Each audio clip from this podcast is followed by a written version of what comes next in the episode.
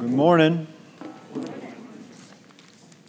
you have your uh, Bible with you, I encourage you to begin making your way to the Gospel of Luke. Luke is in the New Testament, Matthew, Mark, and you come to Luke. We're going to be in Luke chapter 22 this morning. Um, we're going to do our best uh, to get through as much of the content in God's Word in this chapter as we can. Um, we'll see how, how time goes with that in mind. But um, if you have not been with us in the last couple of weeks or you've missed the last couple of weeks, I know last week kind of launched spring break and a lot of people were gone. We are making our way to the cross. More importantly, we're making our way to the empty tomb. Um, as we've been looking at this last week of Passover, or what is known as sometimes as the Passion Week of Jesus Christ, and the things that took place during his life that eventually led to the cross, eventually led to his resurrection and we began with the triumphal entry. Last week we spent time looking at how Mark describes Monday as the next day, and a lot of us can probably relate. You know, Sunday we're all, you know, hallelujah, praise Jesus, and then Monday rolls around and it's off to work we go, and um, it can be a different change of attitude. Uh, we're going to jump over a couple days for the sake of uh, time so that when we arrive on Easter on April 1st, we will be at the, at the empty tomb. Uh, you can read uh, the other, excuse me, the other days if you'd like in, in Scripture, and uh, you can also read more about this particular day, which is going to be Thursday. Uh, more so in the Gospel of John, chapter 13 through 17. The Gospel of John actually contains the largest uh, recording of the last night that Jesus was with his disciples, the instructions he gave him, uh, the washing of the feet, the prayers for not only them, but you also find that Jesus prayed for you and for me. Um, we're going to be in chapter 22 of Luke, though, so if you have your scripture with you, um, let's begin. We're going to kind of walk through this, uh, this chapter and kind of break it down, and then we'll bring it all back together and, and how we can apply it to our life. And the word of the Lord says, The festival of unleavened bread, which is called Passover, was approaching. And the chief priests and scribes were looking for a way to put him being Jesus to death because they were afraid of the people. And then Satan entered Judas, called Iscariot, who was numbered among the twelve. He went away and discussed with the chief priests and the temple police how he could hand him over to them. They were glad and agreed to give him silver. Gospel Matthew tells us that it was 30 pieces of silver. We'll get that in a second. And verse 6 says So he, being Judas, accepted the offer and started looking for a good opportunity to portray him to them when the crowd was not present. Again, we're jumping into this, but the Passover is a celebration. For the Jewish people, you have to go back to the Old Testament, the book of Exodus, as they celebrate when God came and delivered them from the bondage of slavery under Egypt and he used a man by the name of Moses to do so. And here we find that the Jewish people are once again coming to remember that event of God delivering them, of God bringing them out of slavery. And Jesus comes again at this time of Passover, and he's going to set up a new sort of delivery, not from a physical slavery, but from the slavery of sin. And so these festivals were going on or didn't really take place. The festival of unleavened bread and the festival of Passover are actually two different festivals, but as time went on, they began to be clumped together in the Jewish world, kind of like what we do when we get to Thanksgiving and Christmas and New Year's here in America. We kind of just clump it together as, you know, the holiday season. We find the religious leaders are really wanting to do something with Jesus. They want him to be out of the picture, but they're worried about the people. The people have been fascinated with Jesus Christ. They've been following him, listening to his teachers. And so the, the Pharisees and the scribes are in this tough situation. We got to get rid of this guy, but at the same point in time, we know the people like him, so we, we don't want to lose their affection. And so they're caught in a very tough spot. And then we find that Satan comes upon Judas and moves upon Judas to come and strike a deal. We aren't told here in the Gospel of Luke the amount of money, but if you want to look it up later, Matthew chapter 27, verses 9 through 10 tells us that Judas accepts the offer of 30 pieces of silver, which is very interesting because, again, if you go back to the book of Exodus, it is that amount, 30 pieces of silver, which God defines for the price of a slave. I don't know whether Judas, uh, I'm sure he was aware of the price and what it meant, and some people suggest that Judas perhaps took this offer of 30 pieces of silver to really stick it to Jesus one more time. As Jesus was telling his disciples that they were to be servants of people and serving one another and become the lowest Perhaps Judas, in his last moments, said, Well, then I will go fix myself as a slave and sell myself as a slave and become the lowest of slaves, and then I will show Jesus just what can be done through this. We don't know, it's all speculation, but what we can gather here in verses 1 through 6, something that we're all dangerous of being involved in, even in this moment, is here we have the Pharisees, here we have the scribes and the chief priests and the temple police, and you have Judas and you have the 12 disciples, and we have all these things in the midst of celebration in the midst of the Passover, in the midst of the festival of unleavened bread, in the midst of re- being reminded of what God had done for them, in the midst of singing his praises and worshiping him. Not only that, but in the midst of the presence of God, as Jesus was the physical manifestation of God to these people, God in the flesh, that we can be in the midst of this worship service. We can be in the midst of the presence of God as we come together and where two or more are gathered in His name. We're given the promise of Scripture that He is there. We can be in the midst of all of this and be exactly like these individuals, be exactly like the chief priests and the Pharisees and the scribes and Judas, and we can miss and not have a heart for God. We can go through all the motions of remembering and celebrating who God is and how great He is and what He has done. We can be in His presence. We can hear His voice spoken through His word to our hearts. But in the midst of we can still check out and not have a heart for God. Where Scripture reveals when we don't have a heart for God and a heart that is tuned to Him, we end up being opposed to Him, being opposed to what He wants to do in your life in this moment. That's why I love Sundays. That's, a matter of fact, why I love anytime we gather in the name of the Lord and we open up His Word because there's this opportunity for God to do something incredible in your and my life that we never even expected to happen. But if our hearts are not tuned to Him and not prepared and, and just coming before Him and saying, All right, God, have your way with me, then we can be just like these and we can be in His presence and worshiping Him, but not have a heart for Him. It goes on in chapter 22. We'll pick up in verse 7. So the day of unleavened bread came when the Passover lamb had to be sacrificed. And Jesus sent Peter and John, saying, Go and make preparations for us to eat the Passover. Verse 9, where do you want us to prepare it? They ask him. And we need to understand that the question here to the disciples is not a question of understanding, but most likely a question of disbelief. It was during the Passover celebration that thousands upon thousands would come to Jerusalem to celebrate the Passover and what would also be known as the Pentecost, and they would stay. And so all these rooms would be rented out. Remember, we're told up until this moment, Jesus and disciples have been staying at Bethany. It's about two miles away, and they've been journeying in every single day and, and going back every single night.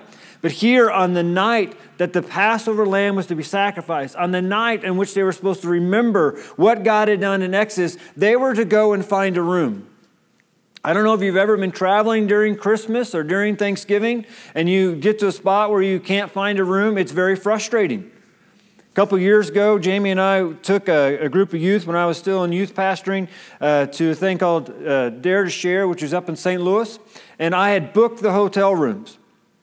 And in booking the hotel rooms, I went through the whole thing online and thought I had it all together. I even printed off my receipt. I, I, printed the map to the hotel from the event. And so we arrive at the hotel. We, we go in. I say, All right, here's my receipt. This is where we're staying. And she looks at me and says, Well, you forgot to make sure that this was the date.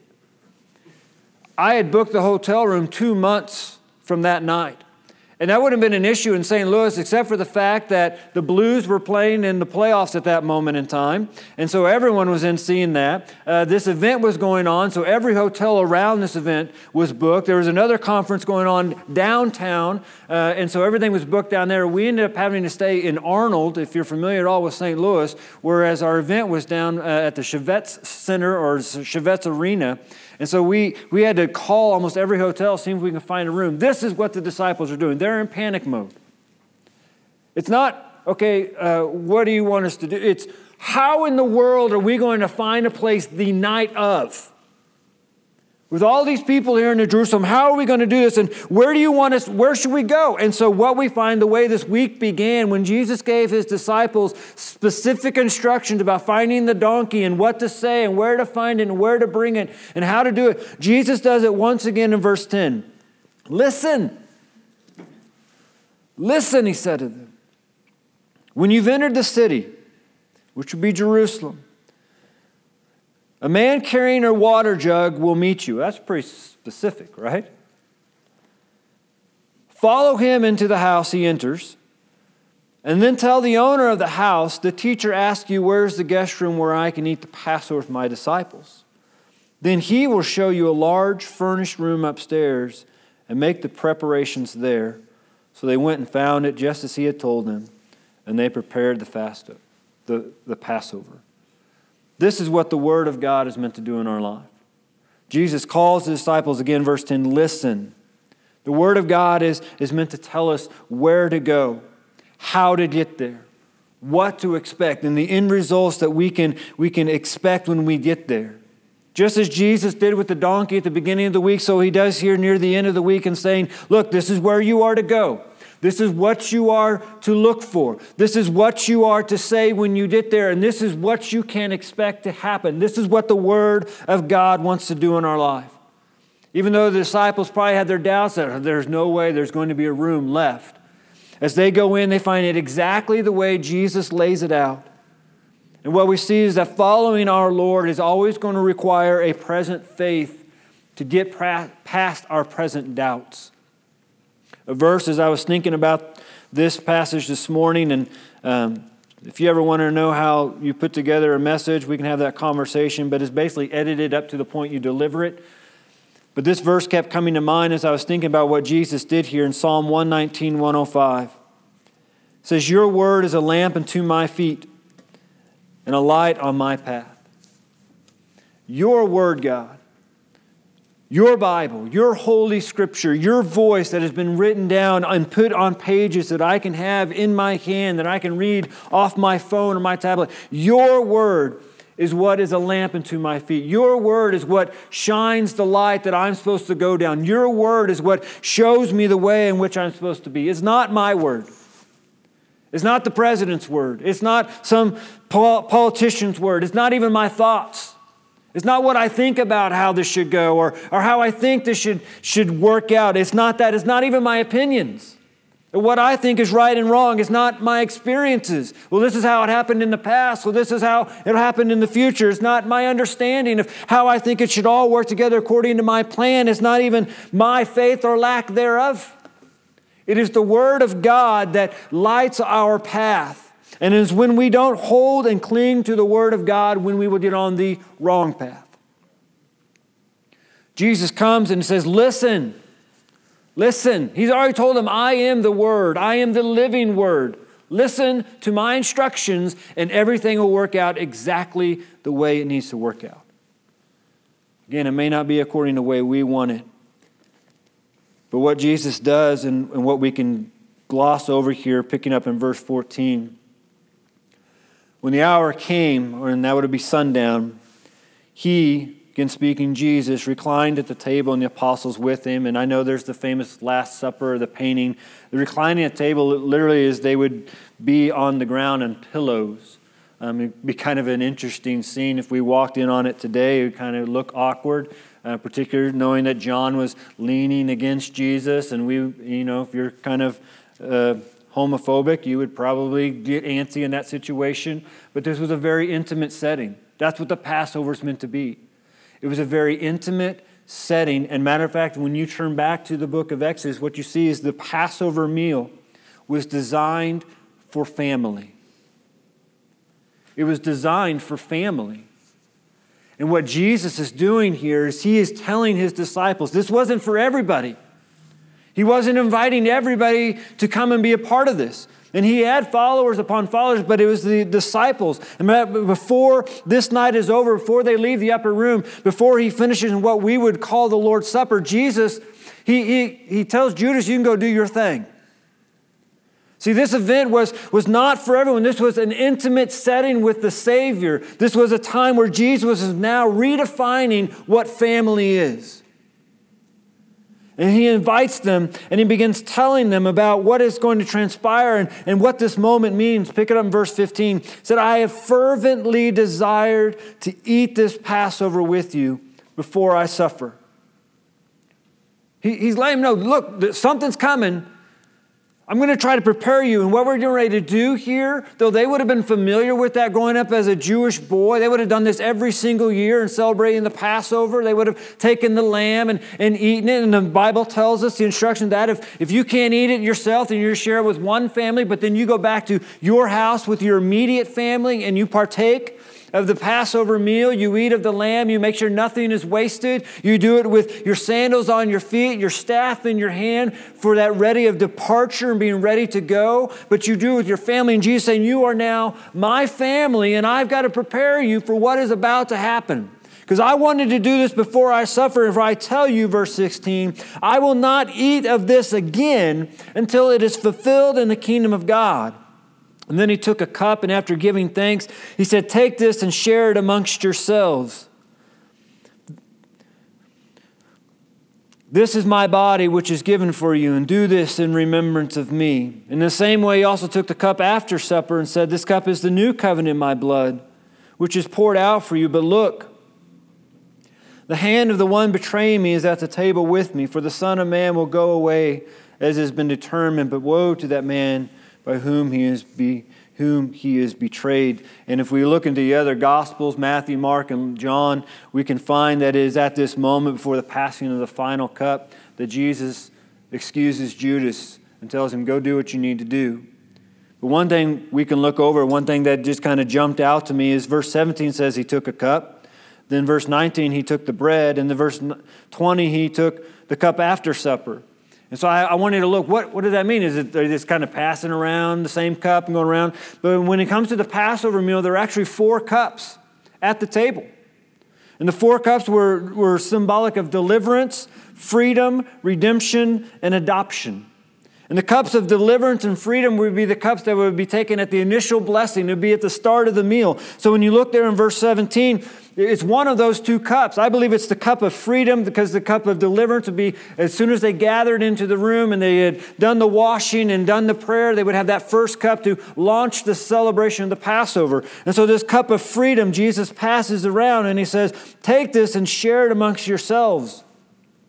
For I tell you from now on, I will not drink of the fruit of the vine until the, till the kingdom of God comes. And this, this symbolism we find in the Passover meals, the same symbolism we find the Lord's Supper, which we'll be taking next week. See, the Jewish people didn't believe that when they took of the Passover meal and they drank of the cups, they were going back to Egypt into bondage, and the next day they were going to have to go out in haste. They did it to remember. They did it to celebrate what God had done. And so when we come to the Lord's Supper, just as the Passover meal had all this symbolism, we come to the Lord's Supper, we don't believe that the, the cup and the bread transforms into the physical body or the physical blood of Christ, but they are symbolic of the blood that was spilled and the body that was broken. We come here to remember what, what Jesus has done. This second cup in Luke, there in verse 20, the one that came after the meal, would be the cup of redemption. And Jesus passes around this cup and says, This is the new covenant in my blood because that is how redemption comes. Redemption only comes through Jesus Christ. And this is what he's trying to prepare his disciples to understand what is going on. When they took up the final cup of adoption, it would have been before they left to go out to the garden or uh, to the Garden of Gethsemane on the Mount of Olives. At some point in there, they took that final cup. But before they could do that, look in verse 24. So Jesus is, is setting up this beautiful family setting. So you are now my family. You're my brothers. We're together. We're celebrating this together, and I'm, I'm preparing you for what's ready to happen. In the midst of this, a dispute also arose among them about who should be considered the greatest. So, in the midst of this beautiful thing, see, we, we want to point at Judas and the scribes and the Pharisees and the chief police that they were in the presence of God and, and in that place of being able to celebrate God, but they didn't have a heart for God. But in the midst of being with Jesus Christ and hearing his instructions and his preparations, here are the disciples, and they kind of go chase that rabbit. I wonder who's his pet. I wonder who's going to sit right by him in the kingdom of God. Bible also lets us know this isn't the first time this happened. James and John, the sons of thunder, had dear old mama come to Jesus on their behalf. and ask if her boys could sit at the right and left hand. Jesus lets us know as he begins to, to tell his disciples that it's not about being great, it's about serving. Verse 27, we'll pick up there. For who is greater, the one at the table or the one serving? Isn't it the one at the table? But I am among you as the one who serves, and you are those who stood by me in my trials. I bestow on you a kingdom just as my Father bestowed on me, so that you may eat and drink at my table in my kingdom. And you will sit on thrones judging the 12 tribes of Israel, but it begins with a heart of service. It's not about being the greatest, it's about lifting Christ up. We're going to jump over for the sake of time and pick up in verse 54. Basically, this dispute begins happening. Jesus points to Simon, kind of a summary. Simon, look, you know, Satan's after you. He, he wants you. Uh, he, he's coming to get you that you may churn away from me. And Simon, you know, of course, I'll never do that. I'll, I'll die for you, Jesus. And, you know, he tells him, you know, the rooster's going to crow, and by that time it's going to be three times, Simon. Three times you're going to deny me. They eventually head out. They make their way to the garden, and, and verse 39 says, They made, he went out and made his way as usual to the Mount of Olives, and the disciples follow him. And here's what I want us to pick up at this point in time, everything seems normal. The only thing that is out of the ordinary at this moment in time is Judas is not with the group. Everything is going as usual. This was a normal place that Jesus would go to retire to go and pray and to be with his disciples. This was a normal routine of Jesus. He did not go to the garden to hide or to flee or, or to hope that Judas wouldn't be able to find him. Matter of fact, it, we're told in Scripture that Judas knew where to find Jesus because this was his normal routine. Jesus went to this place knowing what was going to happen, not to hide, but to get away one more time with those that he loved and prepare them for the moments that were going to come. It was his usual to go to the Mount of Olives, verse 39. Pick up in verse 54. Well, they seized him and led him away and brought him into the high priest's house. And meanwhile, Peter was following at a distance. Peter already done the ear slashing thing. You can read back later if you'd like. And so they lit a fire in the middle of the courtyard and sat down together, and Peter sat among them. And when a servant saw him sitting in the light, and looked closely at him, she said, This man was with him too. But he denied it. Woman, I don't know, I don't know him. And after a little while, someone else saw him and said, Well, you're one of them too. Man, I am not, Peter said. About an hour later, another kept insisting this man was certainly with him since he's also a Galilean. But Peter said, Man, I don't know what you're talking about. And immediately he was still speaking, and a rooster crowed, and then the Lord turned and looked at Peter. And so Peter remembered the word of the Lord and how he had said to him, Before the rooster crows today, you will deny me three times. And he, being Peter, went outside and wept bitterly. You know, it's kind of funny that, you know, we don't name our kids Judas, but we will name him Peter. You know, Judas is just that name that's always tied to one who betrayed Jesus. I don't know if you have any Judases in your family, like actually name Judas, not betrayers, but name Judas. not confession time for their behalf. We will name our, our kids Peter. What's the difference? Jesus says in Matthew 10 33, Whoever denies me before others, I will deny them before my Father in heaven. Both of them betrayed Jesus. What was the difference? Why do we still name our kids Peter and not Judas? What we see here and what we can piece together with the other gospels is Judas does have this moment of awakening. He does realize there, he has done something he should not have done. He goes back to the scribes and the Pharisees. He, he pleads with them to take the money back and, and release Jesus. But when they tell them that they can't because it's blood money, Judas takes matters into his own hands. He goes and hangs himself. He tried to do something, but when it didn't work the way he, he thought it would go, he takes matters into his own hands. He never seeks out Jesus for reconciliation. He never seeks out a, a moment of repentance. He just feels bad. He knows he did something wrong. He's not necessarily sorry about it. He just doesn't want it anymore on, on his plate. Peter, on the other hand, who betrays Jesus just as much as Judas, except he doesn't need money for it, Peter has a reaction Verse 62 says, He went outside and wept bitterly. And what the difference is, is Peter comes to his understanding. He remembers the word of the Lord. He remembers how God said, This is what you're going to do. And in that moment, Peter could not physically stay in the place that he was. He was so broken for what he just did that he had to get out of there. It's the biblical word repent. Peter had to change his direction. Judas just kept plowing ahead, believing that he could fix it. He could get it to work. And that's the difference between a Judas and a Peter. Peter looks to Christ to fix him, and a Judas looks to himself. Are you one of them? There's a couple things I want us to take away before we get out of here. And the first thing I want us to see, which I hope is good news for us all, is God does not call perfect people.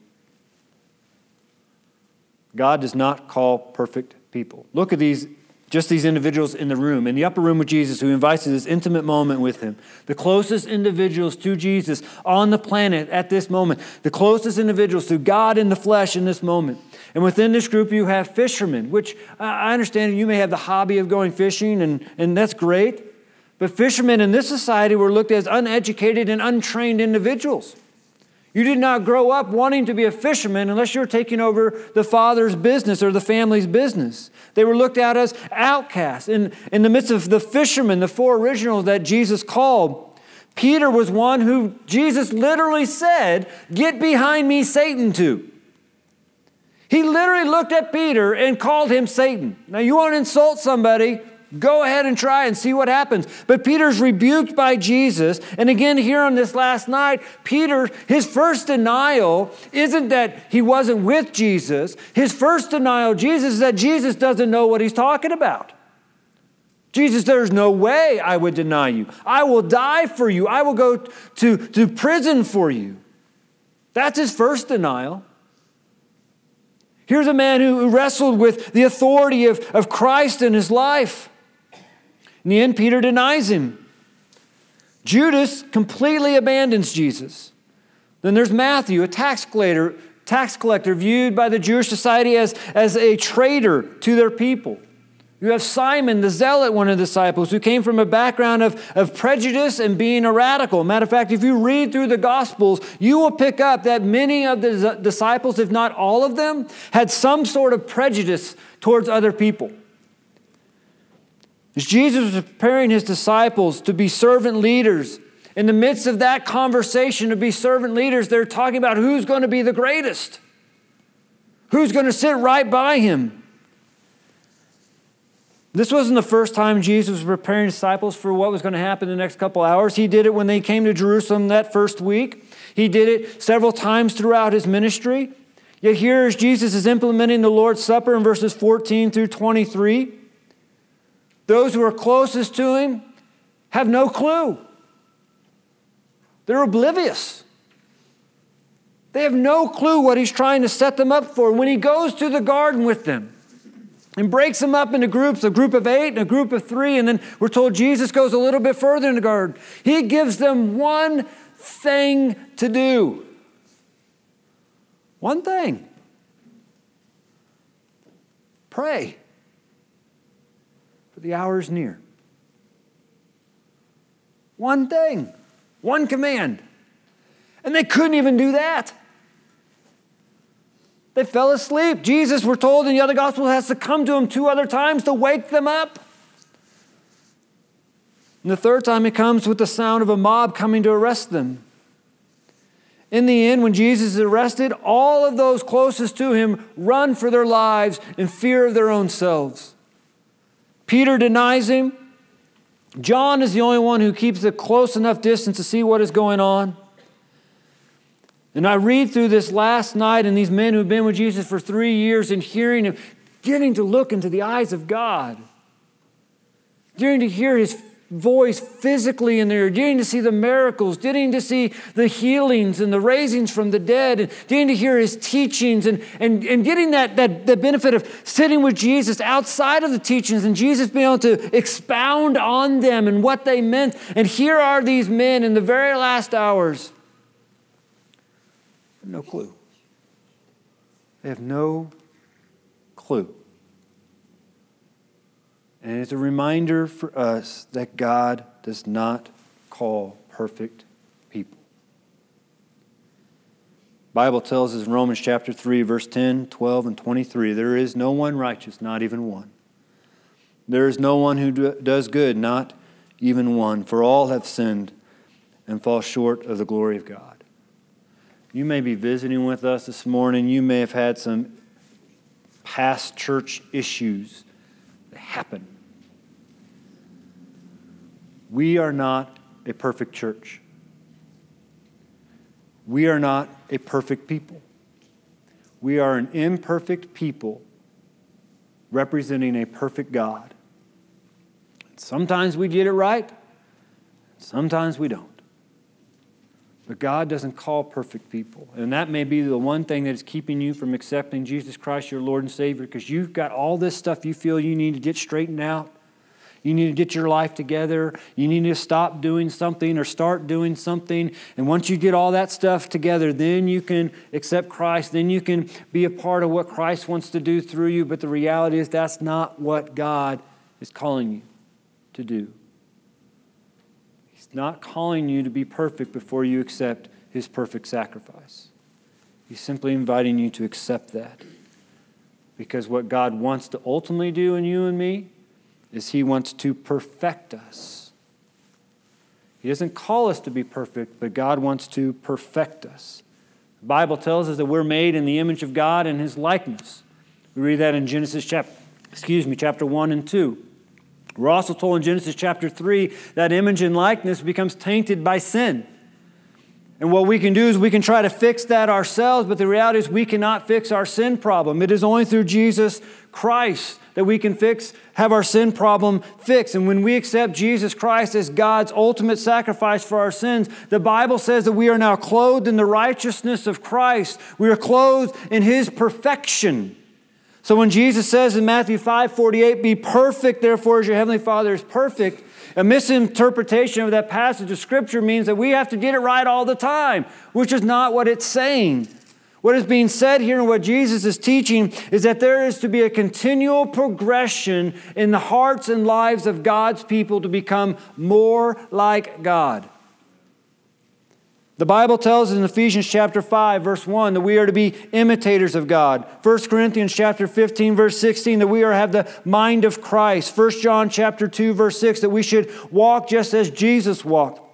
Galatians chapter 5 verse 25, we are called to keep in step with the Spirit. Romans chapter 12 verse 2, be transformed by the renewing of your mind. Philippians chapter 2 verse 12, work out your own salvation with fear and trembling. God does not call perfect people to belong to Him, but ultimately what God desires is to perfect you and me to become more like Him.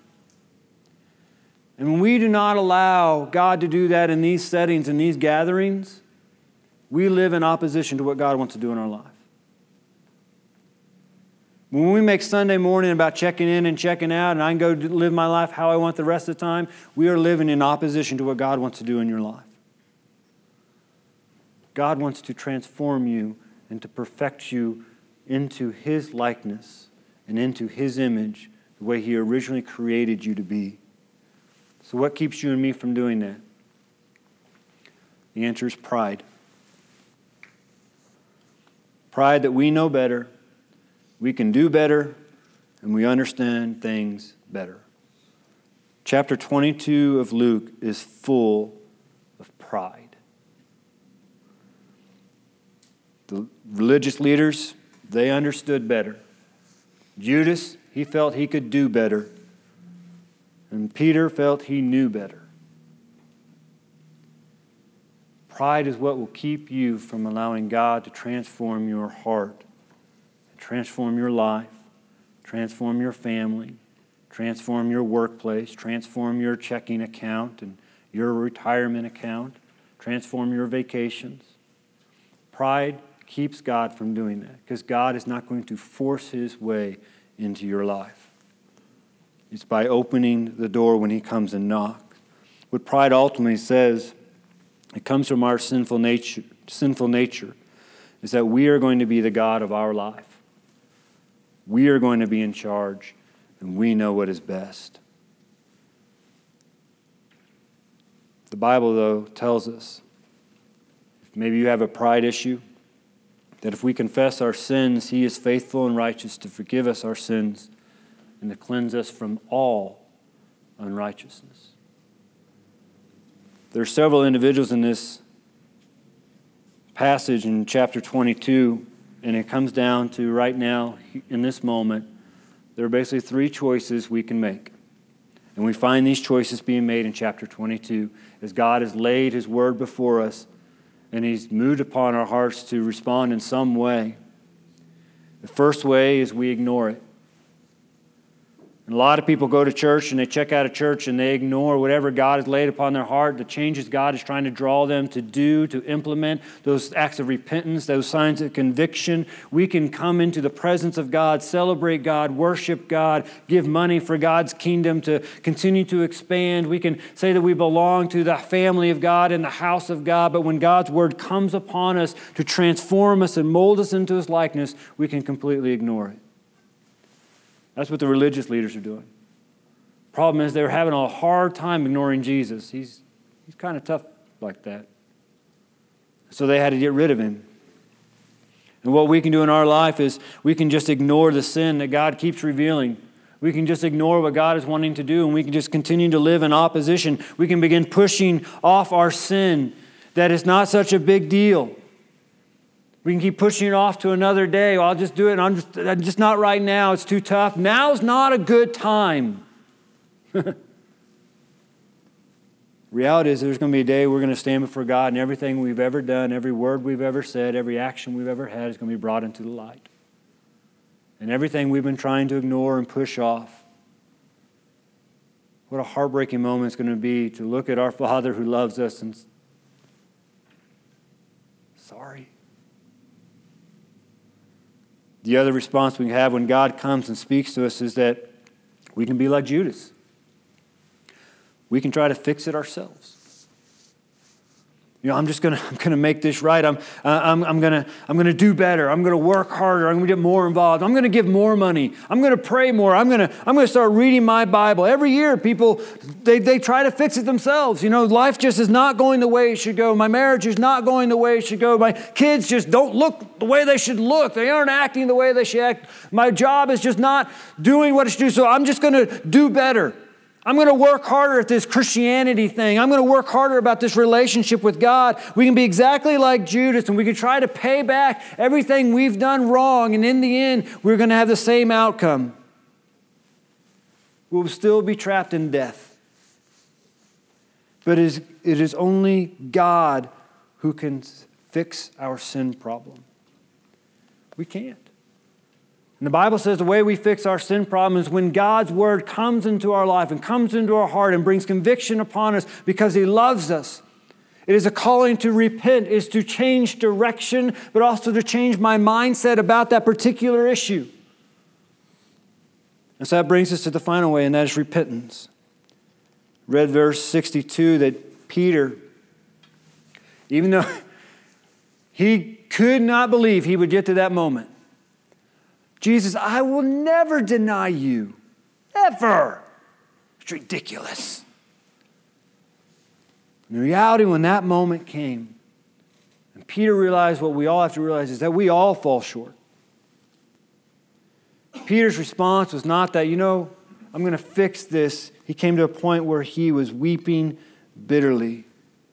The full weight of his denial, the full weight of, of his sinful action, and the full weight of God's word came upon him, and he could not remain in that place.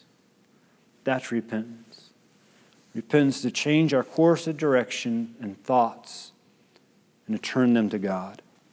And when Peter did this, he was restored.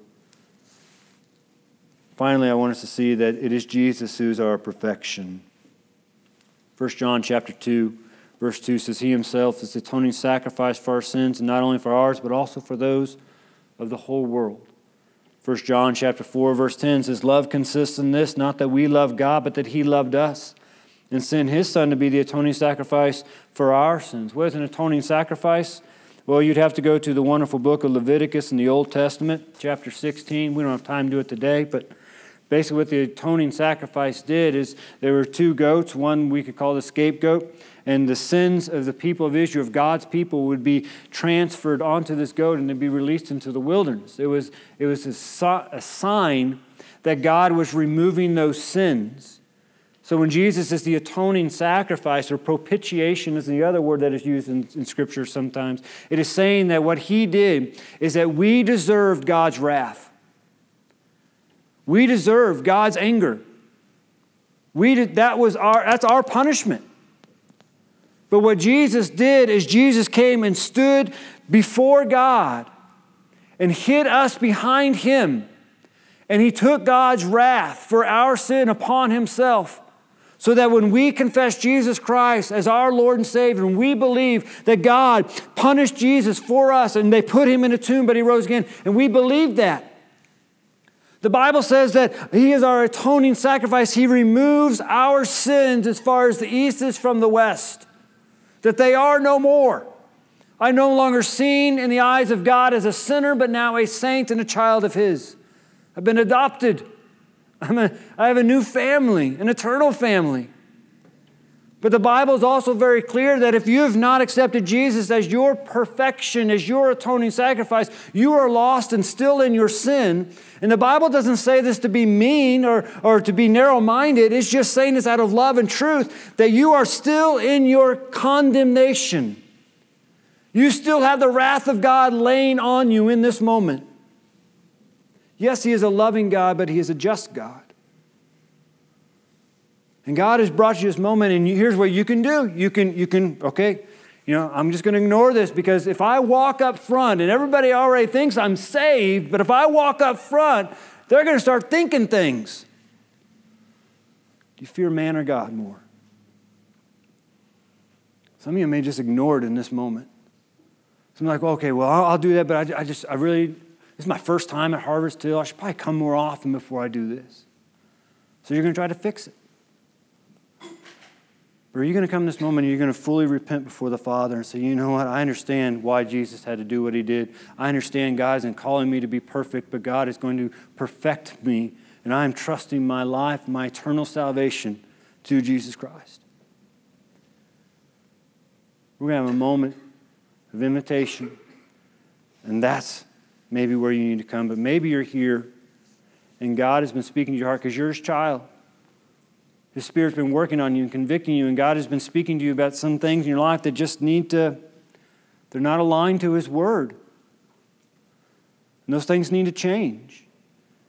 But you've been trying to fix it or you've been ignoring Him. But now in this moment, it is, it is evident okay, God, I'm no longer going to be the God of my life, but I'm going to allow you to be the God of my life. I'm going to lay down my pride, and I'm going to come and repent before you and lay this at your feet that's where you are, then this invitation is for you too. I believe there's power in coming forward. It lets me know that I'm not doing this in secret. It lets me know that I'm not perfect. I've got flaws. I've got flaws. It lets it be known that I trust God. Wherever you are, this is now the time to respond. I'm going to ask Jackson to come on up. Let's pray together. Father, thank you for this day. Thank you for loving us, and thank you, Lord, that you have just invited us into this incredible family that sometimes we get an idea about, but sometimes we have no clue what that means eternally and, and right now in this moment. Lord, I thank you. You don't call us to be something we can't. You just call us to trust you and call us to trust the process and what you're doing in our life. And Lord, thank you for the conviction you've brought upon me Thank you for your discipline in my life. Thank you that you are continuing to, to get this stuff out of my life that is not bringing you glory. I thank you for the good work you're doing. And I thank you for the work you're doing in your children's life and my brothers and sisters' life in this moment. Lord, let us come before you and just trust you. Even though it may not make sense, but let us just trust you. Father, I pray for the individual here who does not know you as their Lord and Savior. Lord, that you would be with them in this moment. You would give them the courage. You would just pick them up by your loving embrace. And you would bring them forward, that they would come and confess you as their Lord and Savior. They would come and ask forgiveness. Come and be saved. Lord, I pray for them. I know you're working on their heart right now in this moment. I know there's individuals here who don't know whether or not they're saved or not. They may have done something that kind of looked like salvation, but they're not sure of it. And there are people here who, who have yet to make a personal confession of faith. Well, I pray your spirit just comes upon them in such a way that they can't stay where they are. Not for my glory, not for Harvest Hill's glory, Lord, but for yours. For it is your desire that all people be saved. Thank you for this day. I thank you for your word. I thank you that you loved us sometimes despite ourselves. You love us sometimes despite our unbeliefs. Thank you for being a God of love. Forgive me if I failed you in any way, if I've gotten in your way. I thank you for this day. Let us now in this moment respond and not just be hearers of your word, but doers. I pray this all in the name of Jesus.